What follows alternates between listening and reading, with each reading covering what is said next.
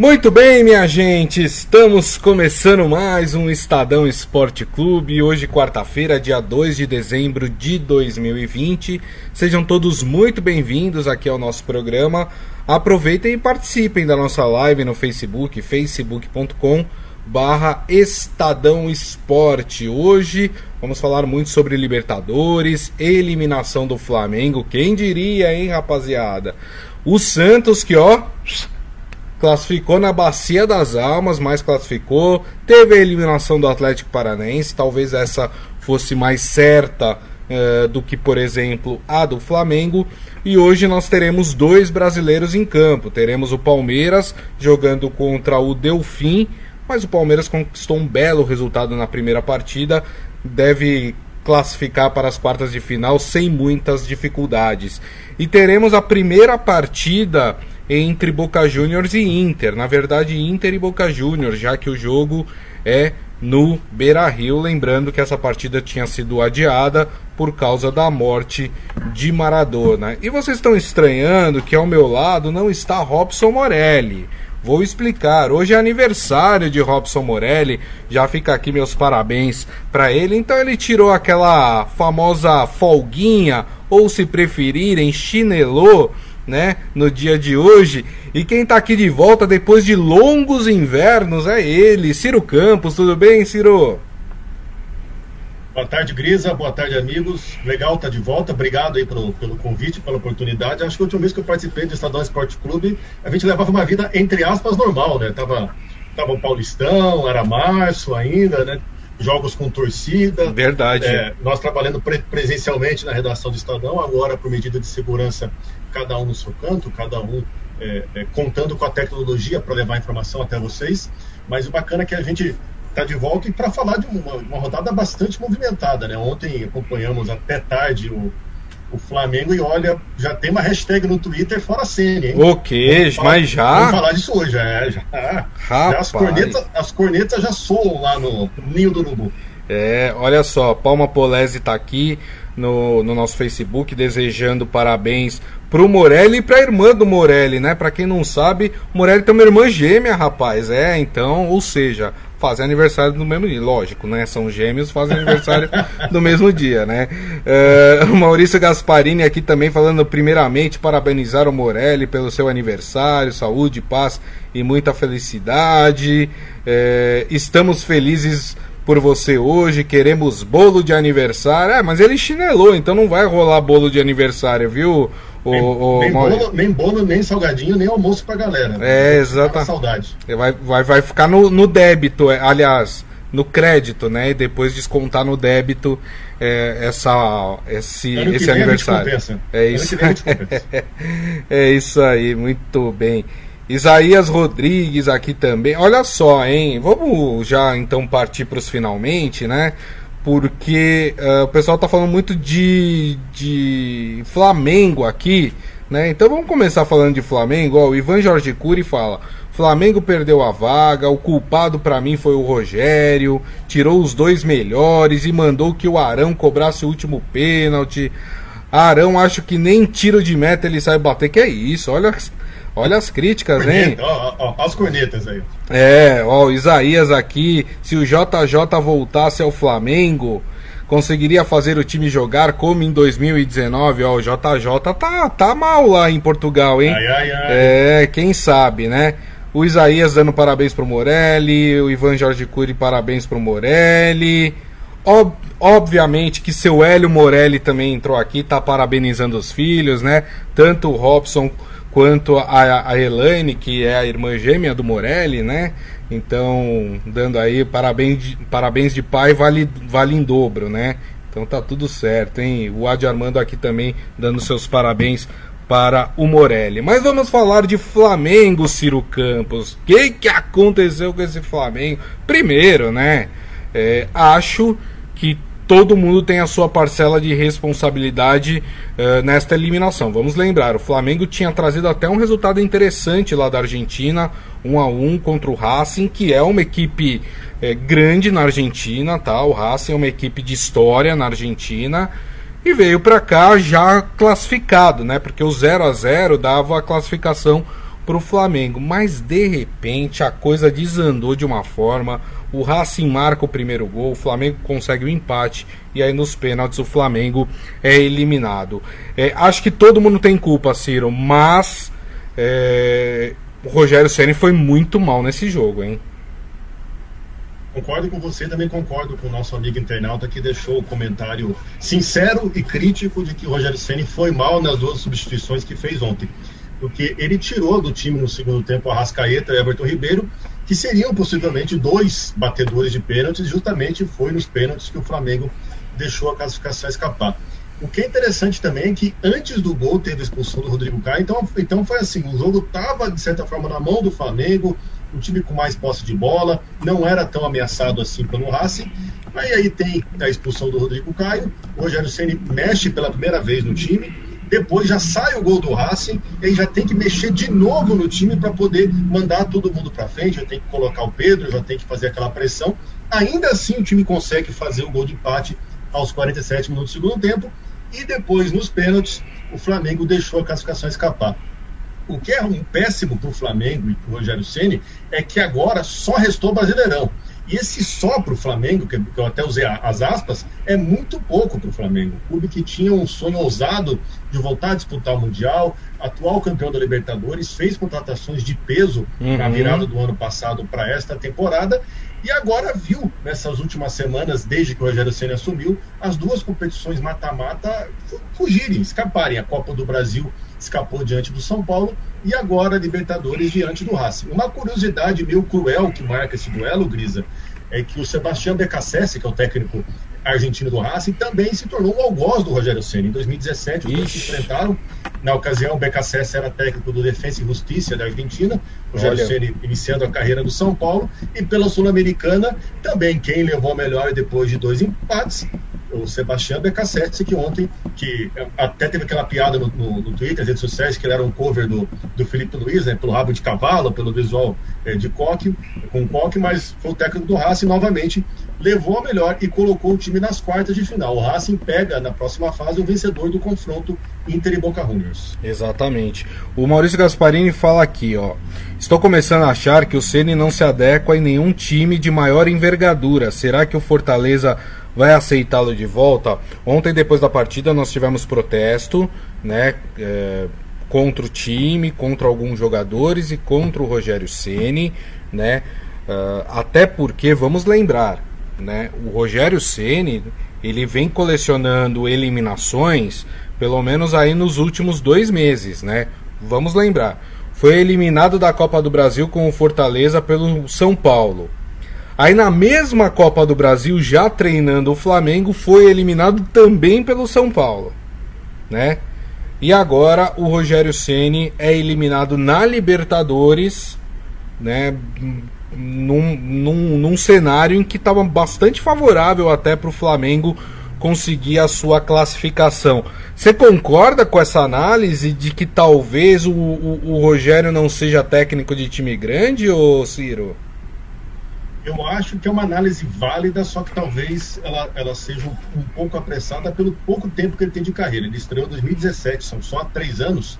É, na minha visão, Rogério Ceni não agiu bem ao deixar novamente o Fortaleza pela segunda vez e ir para o Flamengo.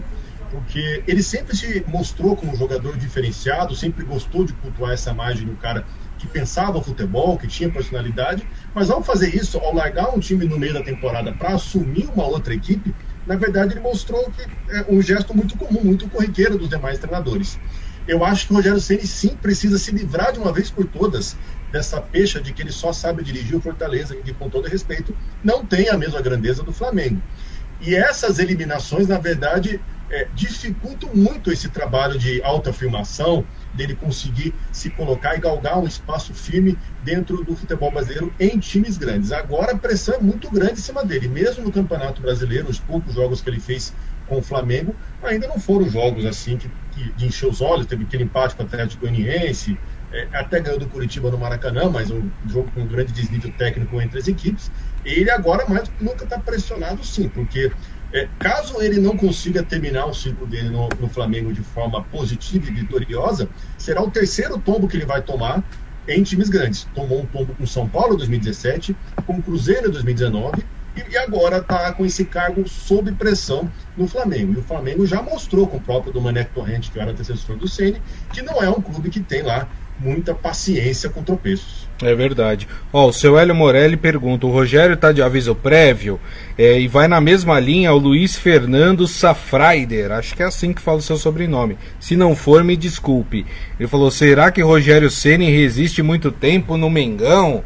É, rapaz, não sei, hein, ô, ô Ciro. Eu acho que vai depender muito das próximas rodadas do Flamengo no Campeonato Brasileiro. Lembrando que o Flamengo está lá na ponta de cima da, da tabela, é o terceiro colocado é, do Campeonato Brasileiro. Acho que se o Flamengo, em um curto prazo, deixar ali as seis primeiras posições, não sei se o Rogério resiste. Concordo, eu concordo plenamente com os comentários e até com a, com a, sua análise, porque o Flamengo mostrou um time que não tem paciência, né?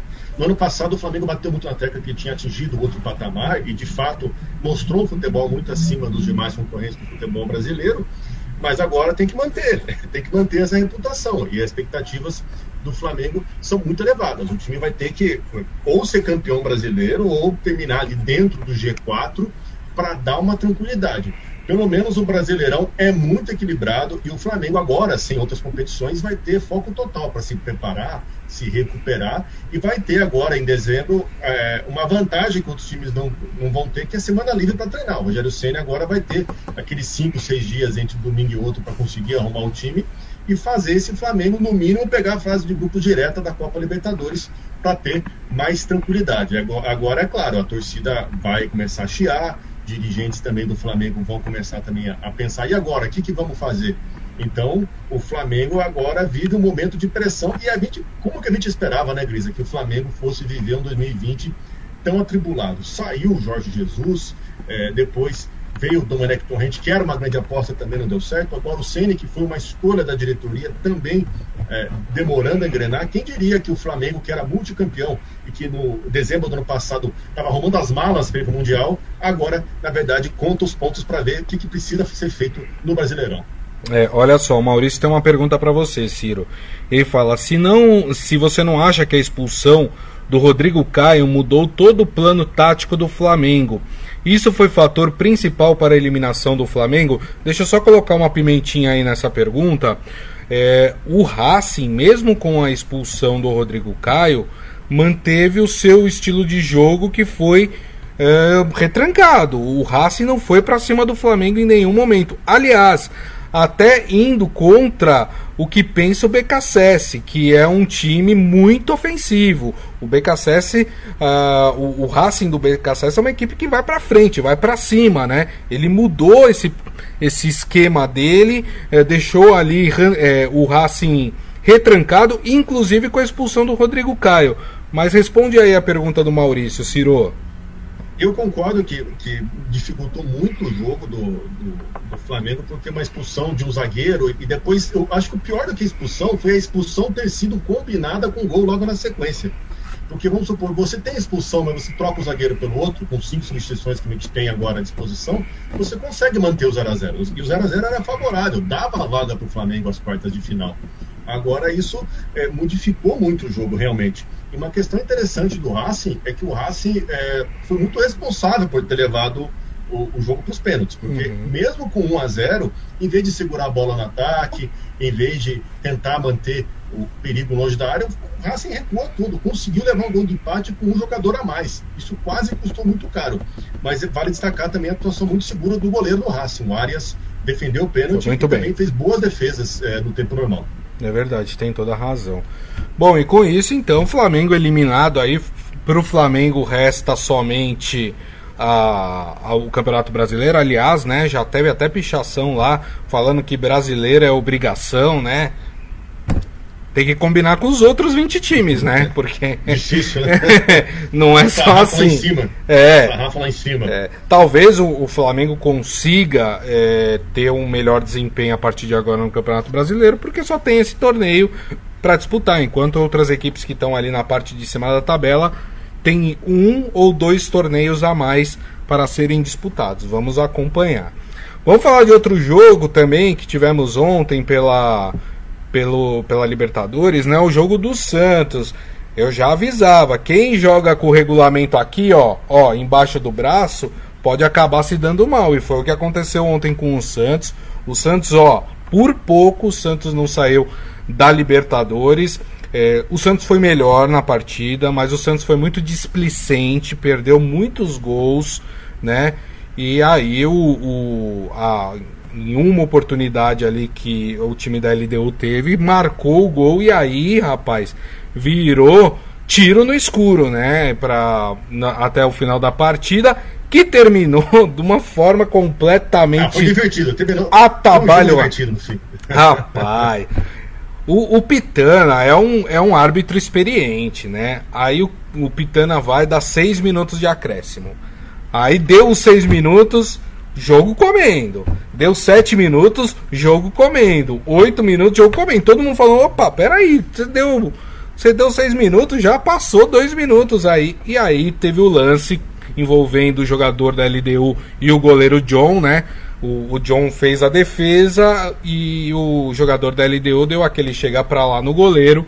E aí a, a confusão se armou. Para mim, essa confusão, culpa do Pitana culpa do Pitana, que deixou a partida estender mais do que ela deveria é, estender, e aí ficou um tempão parado o jogo, porque aí o VAR começou a analisar quem deveria ser expulso, quem deveria tomar um cartão amarelo. O Santos teve um expulso nesse lance que foi o Luiz Felipe, que inclusive estava no banco de reservas, nem estava jogando. O, a LDU teve dois jogadores expulsos, o goleiro do Santos tomou cartão amarelo, enfim, foi uma bagunça generalizada. Como é que a gente analisa esse jogo, hein, Ciro? É, eu queria começar analisando pela briga, que foi a parte mais divertida do jogo.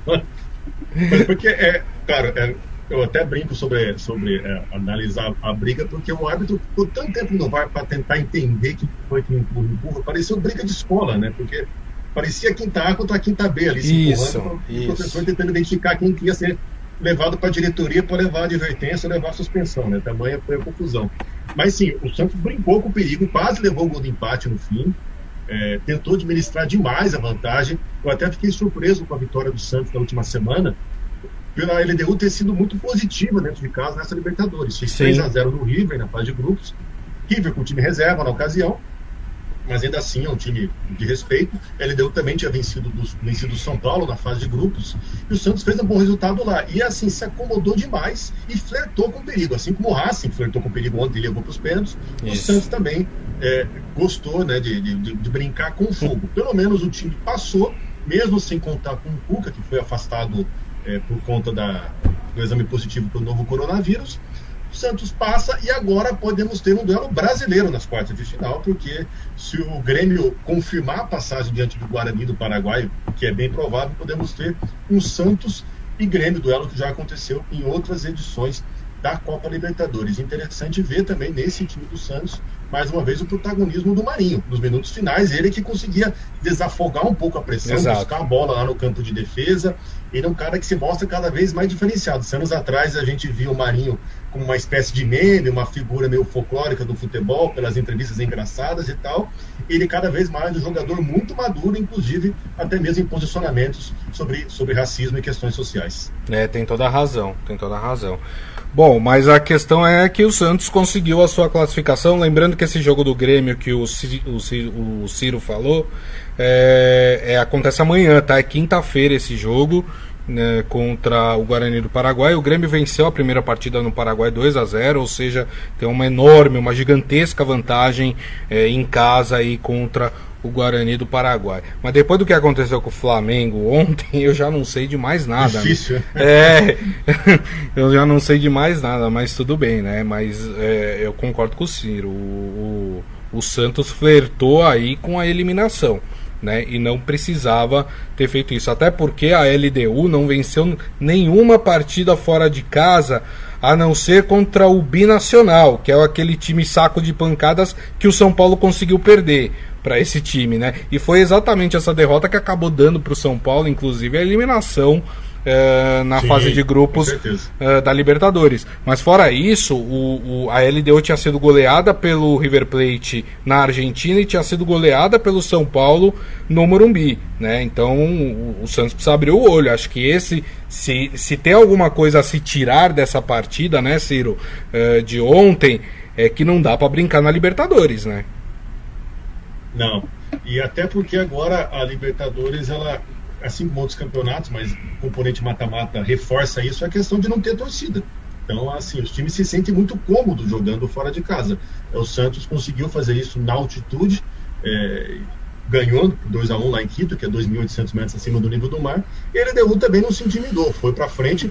Vale lembrar que o, o, LDU tem um técnico muito bom, o Pablo Repeto, que é uruguaio, já levou o Independente Del Valle a ganhar a Copa, a, a, a Copa Sul-Americana, e é um time de, de, de respeito, um time que está crescendo, que é inclusive campeão da Libertadores. É isso aí. E só para quem não tá lembrado, viu? Um dos destaques também do Santos é o Soteudo. E para quem não tá lembrado, quando o Santos contratou o Soteudo, o único jornalista no Brasil que falou: "Olha, esse cara é bom, ele é ali de uma do, de uma geração de ouro geração, geração, geração venezuelana, é. E geração venezuelana. Foi, foi Ciro Campos, viu, minha gente? Ciro Campos falou: esse cara é bom, e olha só, e ele acertou. O Soteudo, hoje, para mim, ao lado do Marinho, são os dois principais jogadores uh, do time do Santos. E é Só isso. Só não acertei que a Venezuela ia crescer no futebol, né? Porque é... continua sendo é. A única coisa legal da Venezuela é o uniforme, que é muito bonito. É muito bonito, né? O, é o, lá na. Eles, Vino Tinto? Eles chamam de Vino Tinto, né? A seleção. O Maurício Gasparini fala que o Marinho é seleção. O Marinho é seleção, ou Ciro?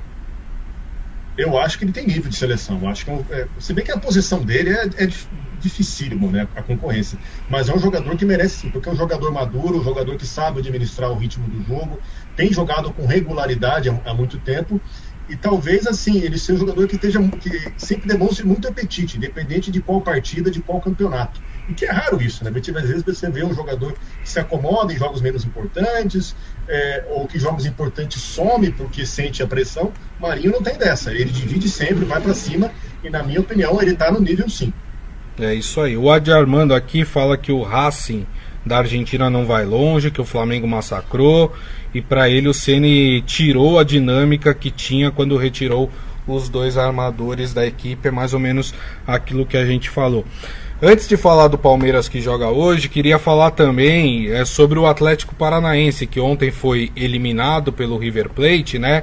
Mas queria destacar a valentia do time do Atlético Paranaense, que com uma série de desfalques é, na sua equipe por causa da Covid-19, é, não só fez um bom jogo é, na Arena da Baixada, onde empatou em 1 a 1 com o River Plate, como ontem também, claro, o River foi muito melhor é, dentro de campo, mas conseguiu segurar o River Plate durante boa parte do jogo. E aí no final, né, ali mais ou menos né, no meio para o final da partida, teve um pênalti para o River Plate. O River Plate marcou o seu gol e conseguiu a sua classificação. Mas fica, né, Ciro, a valentia desse time. Com certeza, o Atlético jogou com o terceiro goleiro, porque devastado com. Que foi muito bem. Covid-19. Foi muito bem, foi muito bem. É, inclusive, até no último jogo do, do, do, Atlético no Brasileirão contra o Palmeiras, eles não tinham goleiro reserva, por falta de, de goleiro no elenco, devido ao surto que, que acometeu o Santos, o goleiro Santos e depois o Jandrei. Eu acho que o Atlético pegou muito azar no sorteio também, né? Porque é. pegar com o primeiro, passou em segundo lugar, mas daí pegou com o primeiro colocado é, no cruzamento o River Plate, é, é, é bucha, né? É bucha. Talvez, talvez se tivesse pego no sorteio um outro brasileiro, nivela mais, né? E tenha mais chance do time paranaense avançar. Mas ainda assim é uma campanha que tem que ser ressaltado o Atlético da regularidade. O Atlético vem de, de boas campanhas, ganhou a Sul-Americana 2018, ganhou a Copa do Brasil de 2019 e é importante estar sempre é, disputando esses torneios para adquirir experiência. Eu acho que, apesar da campanha terminar cedo, o Atlético sai fortalecido dessa campanha na Libertadores. É isso aí. Bom, vamos falar então de Palmeiras e Delfim do Equador. Posso falar? Barbada. Palmeiras já passou. Tchau, Delfim, né? Time muito fraco. O time do, do, do Delfim, né? Mas vamos lá, temos que falar desta partida. Palmeiras que deve virar campo com Everton no gol, Gabriel Menino, Luan, Gustavo Gomes e Matias Vinha, Danilo, Zé Rafael. Aí tem uma dúvida: Rafael Veiga ou Patrick de Paula. Outra dúvida: Lucas Lima ou William, Rony e Gabriel Veron. Time de Abel Ferreira que tá muito bem no Palmeiras, hein, Ciro? Pois é, é ele completa nesta quarta-feira um mês de Brasil. O Abel Ferreira desembarcou no aeroporto de Cumbica, em Guarulhos, no dia 2 de novembro, 6 da manhã. Até agora, oito jogos no comando do Palmeiras, seis vitórias, um empate, uma derrota. É um trabalho que não tem, não tem muito o que questionar. O Palmeiras voltou a jogar bem, mesmo devastado com mais de 20 desfalques, como chegou a ter semanas atrás. O time manteve o nível, joga com segurança. O Abel conseguiu resgatar o futebol de alguns jogadores que não atuavam bem e é amplo favorito o Palmeiras do Abel Ferreira a ganhar mais um mata-mata. Desde que o português desembarcou no Brasil, já ganhou é, outros dois mata-matas, ambos pela Copa do Brasil, contra o Red Bull Bragantino e também é, agora contra o Ceará pelas quartas de final. Uma curiosidade sobre o Delfim, que o nome Delfim espanhol significa golfinho. É uma homenagem que o time equatoriano fez à cidade portuária e também, a, além de pescadores, também tem bastante desses animais mamíferos carismáticos. É isso aí, muito bacana, né? Mas assim, com 3 a 1 na primeira partida, o Palmeiras pode perder até por 2 a 0 é, nesse jogo que está classificado, ou seja, a vantagem do Palmeiras é gigantesca. O Palmeiras é muito mais time é, do que o Delfim. O Delfim é uma equipe é, mediana lá do futebol equatoriano, Sim, né? Equipe então, jovem. Exatamente. Então é, é impossível a gente imaginar, Ciro, que, que o Palmeiras vai ter um tropeço aí e que vai entregar essa vaga para o Delfim, né? Eu também acho. O Palmeiras é o time de melhor campanha da Copa Libertadores, passou com esse status pela fase de grupos, está invicto. E acredito também, é muito difícil o Palmeiras deixar essa classificação escapar. É, por mais que não tenha torcido, o time é, do Palmeiras tem conseguido fazer boas apresentações e ser muito regular no Allianz Parque, onde tem também um piso sintético. Foi colocado justamente neste ano para poder a Arena conciliar melhor o calendário de jogos com o calendário de shows, mas também o time está mais acostumado com toque de bola, um piso mais rápido. E vale lembrar, se o Palmeiras jogou no Equador desfalcado de alguns atletas, hoje vai estar tá praticamente completo. Então, assim, é, muito azedo a transmissão, mas deu para entender o que o, o, o, Ciro falou. E olha só como a vida do Palmeiras, gente, é tranquila nessa Libertadores, né? Palmeiras passando, e a gente não acha que isso não vá acontecer, até por tudo que a gente expôs aqui, né?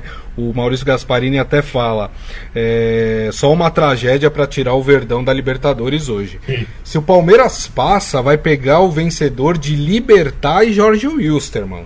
Né? Hoje está mais para o Libertar que venceu a primeira partida no Paraguai por 3 a 1 né? O jogo também hoje é, lá na Bolívia, mas aí tem altitude, tem aquelas coisas, né?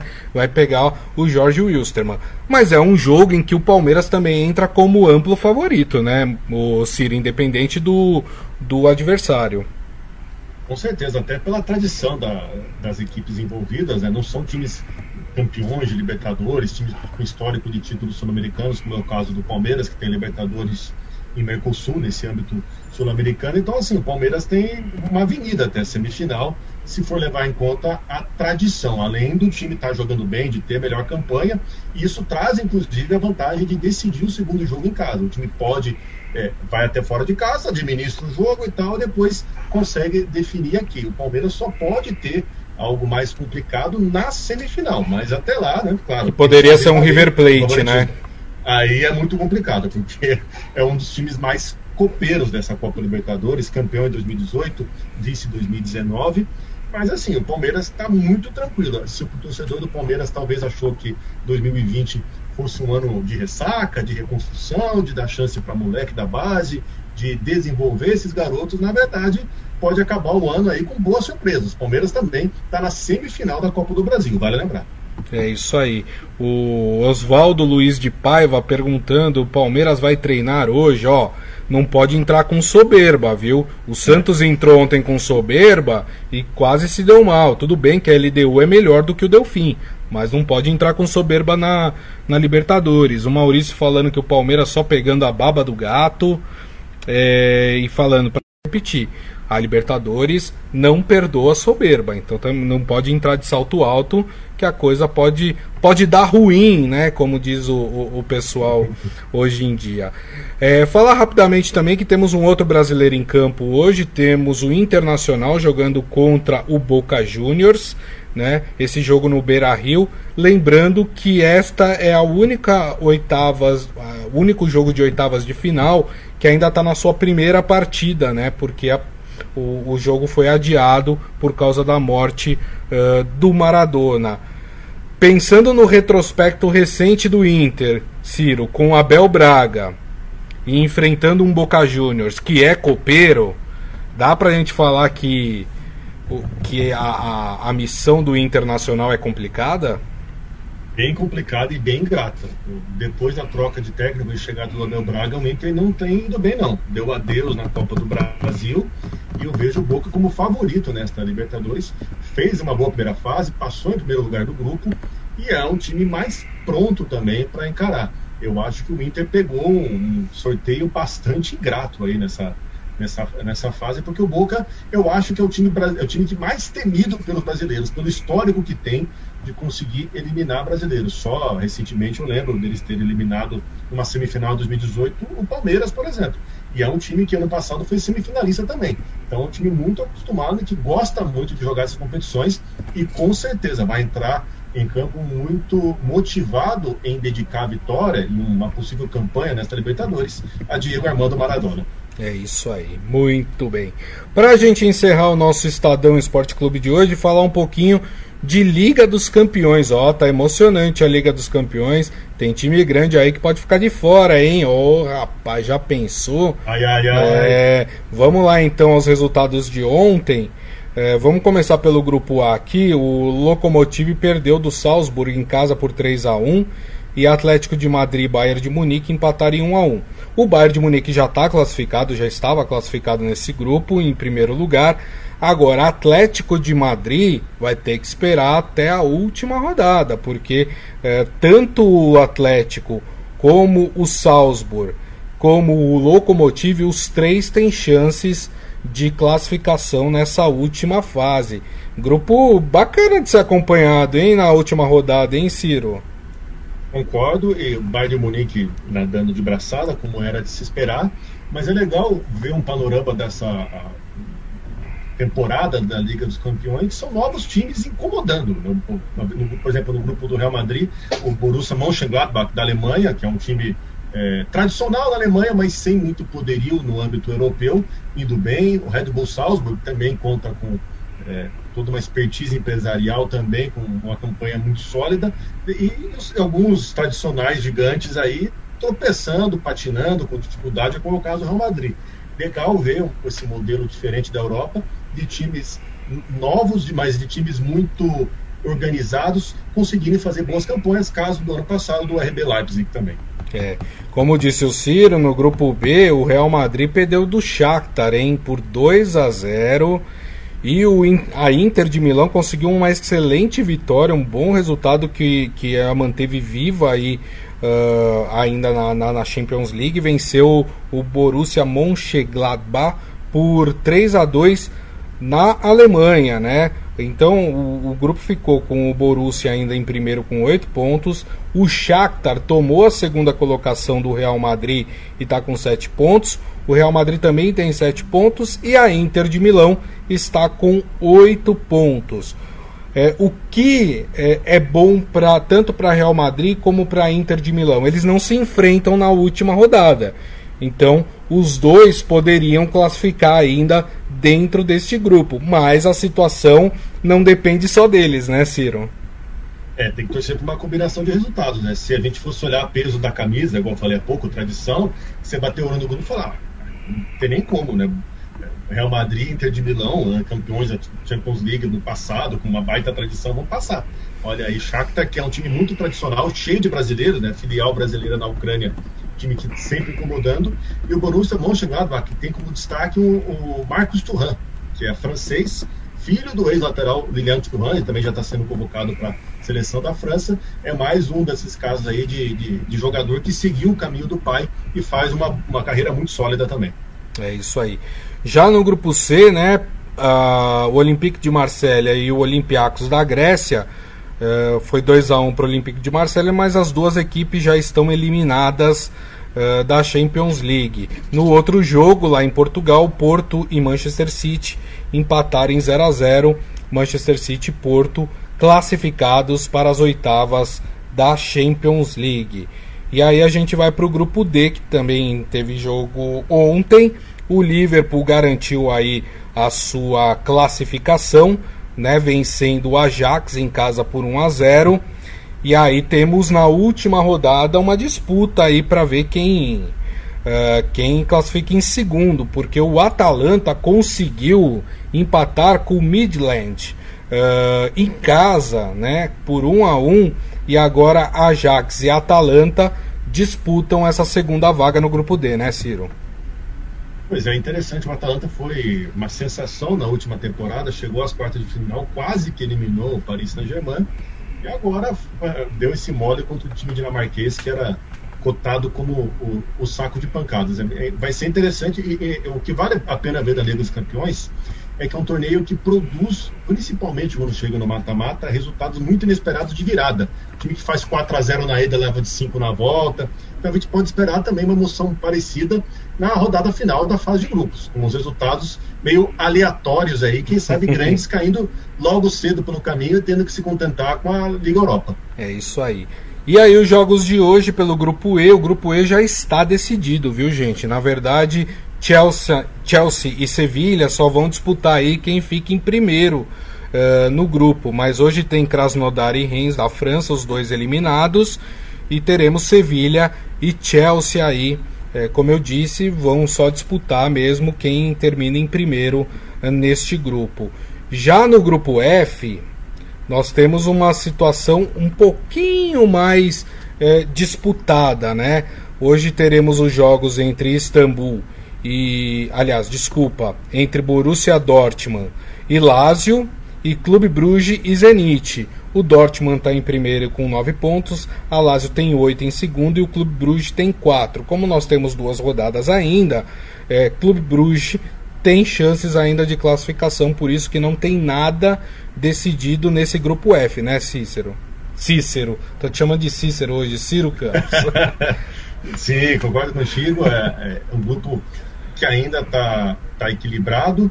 E assim, a, a, Liga dos Campeões, como, como falei pra, agora há pouco também, por ser muito equilibrada, tem essas, tem essas viradas interessantes. E é legal a, a, gente, a gente ver a Liga dos Campeões um pouco, porque a gente consegue ver a, nesses times menores algumas revelações que vão se destacar lá na frente e ir para times maiores. É assim que a gente vai, vai, ser, vai conhecendo alguns talentos, alguns jogadores que talvez nessa temporada estão nos, nos times, um time de menor expressão, mas depois na próxima janela vão pintar aí nos grandes da Europa. Exatamente. Aí no grupo G nós temos já classificados Barcelona e Juventus, né? Jogam, estão jogando mais para cumprir tabela aí esses dois últimos jogos. A Juventus pega em casa o Dinamo de Kiev e o Barcelona vai enfrentar o Ferencváros.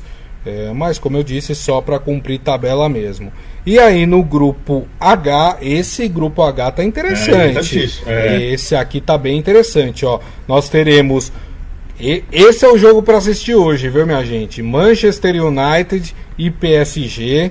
Esse é o jogo mais bacana de hoje no Old Trafford às 5 da tarde. E teremos também o Istambul enfrentando o Red Bull Leipzig, né? Que na, na Alemanha não pode chamar de Red Bull, tem que chamar de RB. Leipzig, é. né? Mas olha só a situação desse grupo H. O Manchester lidera com 9, na sequência vem o PSG com 6 e o Red Bull Leipzig com 6. Até o Istambul tem chances uh, nesse e... grupo, porque tem 3 pontos com 6 a serem disputados, poderia chegar a 9. Então até o Istambul tem chances, hein, Ciro? Pois é, e o interessante é a gente ver a pressão que está vivendo o, o Paris Saint-Germain, finalista da última temporada, e essa pressão decorre justamente da derrota que teve em casa para o Manchester United, jogo que agora é disputado hoje, mas com o mando invertido, jogo na Inglaterra e não na França. pelo menos um alívio do, do Paris Saint-Germain é que o Neymar está de volta, já participou da última rodada, marcou um gol. Quem sabe isso dá uma confiança o Paris Saint-Germain é, confirmar essa passagem. Interessante que esse grupo virou um dos grupos da morte. É. Até porque Paris Saint-Germain e a RB Leipzig foram semifinalistas da última temporada. Manchester United é um time muito tradicional e o Istambul é uma nova força que agora tem conseguido arrancar pontos dos grandes e ainda sonha, quem sabe, com essa vantagem, com essa façanha que seria avançar para as oitavas de final. É isso aí, muito bem. Deixa eu ler aqui as últimas mensagens dos nossos amigos que estão nos acompanhando na nossa live. O Oswaldo Luiz falando que argentino sempre vem de cara a derrota, e é uma verdade. Maurício Gasparini Sim. falando: sai Morelli, entra Ciro, Rafael, só tem fera nesse Estadão Esporte Clube. Parabéns mais uma vez. E aí depois ele mandou. Fica com ciúmes não, Grisa, você também é o cara. Ainda bem que você falou, né? já tá, já tá achando ruim é aqui. É importante. Exatamente. E ele falando que ele vai nesse jogo também, Manchester United e PSG. E o Oswaldo agradecendo, falando: Valeu, dupla! Obrigado pelo programa de hoje. É isso aí. A gente que agradece, obviamente, a todos vocês. Primeiro, deixa eu me despedir e agradecer aqui a participação do Ciro Campos, que eu chamei várias vezes de Cícero, vocês perceberam, né? Mas tá tudo, Mas tá tudo certo. Valeu, Ciro. Brigadão, viu, mais uma vez. Opa, então eu vou botar mais vezes aí para você fixar o ciclo. Fix, isso, exatamente. é, já, fiz a, já, fiz a, chantagem aí, pronto. É, o, o, Ciro é um problema, eu já chamei ele de Ciro Gomes já também numa, isso, numa é transmissão. Comum, é comum. Isso, é a coisa mais, mais, mais comum isso daí. É, é, até é eu esqueço, às vezes. Valeu, Ciro. Volte mais vezes, que é sempre bacana ter você aqui, tá? Valeu, eu que agradeço. Um abraço a todos. É isso aí. Agradecendo a todos vocês, obviamente, sempre pelo carinho, pela audiência que vocês é, dão pra gente aqui, o carinho que vocês sempre retribuem aqui também com as mensagens, com as opiniões durante a nossa transmissão. Lembrando que daqui a pouco nós publicamos o nosso podcast do Estadão Esporte Clube, portanto vocês podem ouvir ou baixar pelo aplicativo de streaming da sua preferência.